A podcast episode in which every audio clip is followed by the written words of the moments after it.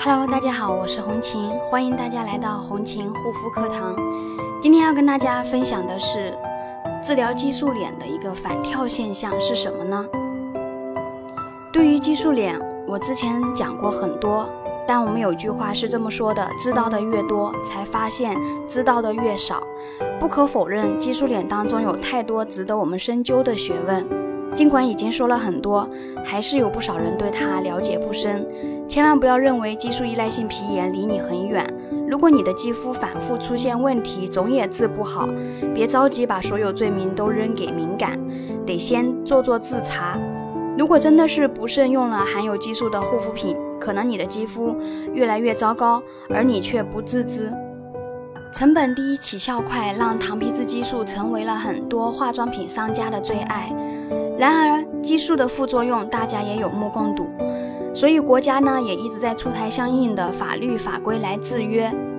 但是，巨大的经济利益让贪心之人为之疯狂。现在国家规定检测的糖皮质激素有四十一项，而国际上能起到类似作用的激素却有好几百种。新品实在是出得太快了，政策制定根本来不及跟上，导致很多不法商家钻了这个漏洞。那么，如果你的肌肤很薄、敏感、红肿、红血丝、大面积痤疮之类的症状，务必仔细排查自己使用过的护肤品与药膏，很可能其中就含有激素。那么，激素依赖性皮炎也叫激素脸的治疗呢，一直以来都是争议最多的，而且重点在于它会不断的出现反跳反应，反跳期间烂脸的症状会持续加重，让人更加难受。只有彻底了解激素脸一般反跳多少次，反跳期大概多久，并据此治疗，才能够彻底戒断并且治愈。如果有这些肌肤问题困扰的朋友呢，也可以加我的微信幺三七幺二八六八四六零。那么，何为激素的反跳现象呢？当肌肤对含有激素的药物或者护肤品产生依赖上瘾的现象时，一旦停用或者是用其他不含激素的产品，肌肤就会出现红肿、痒痛、紧绷、小丘疹等激素反跳现象，而且这些症状会比平时的过敏症状更加严重。反跳现象在最开始的时候，真菌、细菌的病菌等共生菌进入真皮层，诱发炎症。刺激肌肤毛细血管，使其破裂，血液流到组织间，引起红肿、渗出、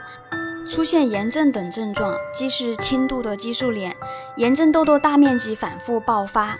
部分使用过激素的人表皮受损严重，肌肤免疫系统受损，有害物质会直接在真皮层引起肌肤免疫系统的剧烈反应，导致脸部过敏，出现剧烈瘙痒、发红、发烫等症状。同时，表皮受损，肌肤无法散热，产生剧烈灼烧感。有很多人出现反跳现象时，感觉很痛苦，难以忍受。所以，为了快速让这些症状消失，又会忍不住使用含有激素的药物或者是护肤品，来将这个症状暂时的压下去，从而形成了恶性循环。要让肌肤不出现反跳现象，就要维持原有的免疫系统抑制和抗炎水平。于是，在同一张脸上，激素需要越来越多的用量，产生了叠加使用效应。同时呢，导致肌肤免疫系统长期被抑制。当免疫系统被抑制到一定程度时，就会出现辨识混乱，即激素是好的，并且呢只接受激素，对于不含激素的护肤品反而会抵御，甚至起到攻击，造成炎症。这就会让人误以为一定是护肤品有问题，不适合自己使用，而重新用回原来含有激素的产品，因此肌肤情况持续恶性循环，直到有一天面部肌肤激素饱和，肌肤就会彻底走向崩溃。好啦，今天的分享就到这里，感谢大家的收听，我们下一期再见。